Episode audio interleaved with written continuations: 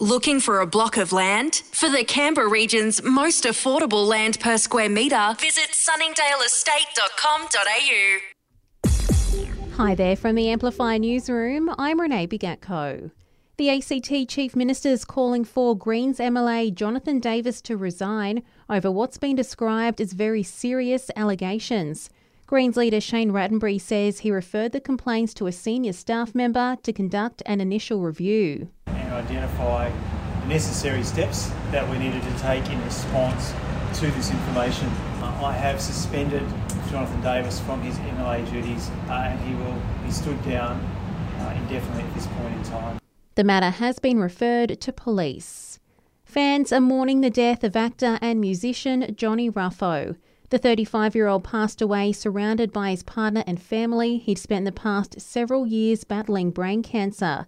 In a statement, they say he battled all the way to the end and fought as hard as he could. The Prime Minister has signed off on a new deal with Tuvalu, offering residency to those displaced by climate change.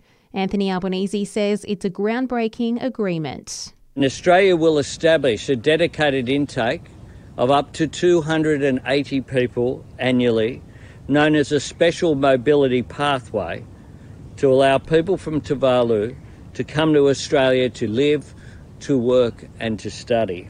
World leaders have welcomed Israel's decision to allow daily four hour humanitarian pauses in northern Gaza. The move will allow civilians to flee the area and for aid to be moved in. Police seized cocaine, cannabis, and cash when they searched a 21 year old man in Casey and a home in Amaroo. No arrests have been made, but drug trafficking and money laundering charges are expected. The new BMX facility at the University of Canberra Stromlo Forest is complete and ready for riders. And a whole lot of devastated Swifties today. Extra seats to Taylor Swift's Eras Tour shows in Sydney and Melbourne were released, all of them snapped up within an hour. And that's the latest from the Canberra newsroom this Friday. Check back again tomorrow morning for our next update.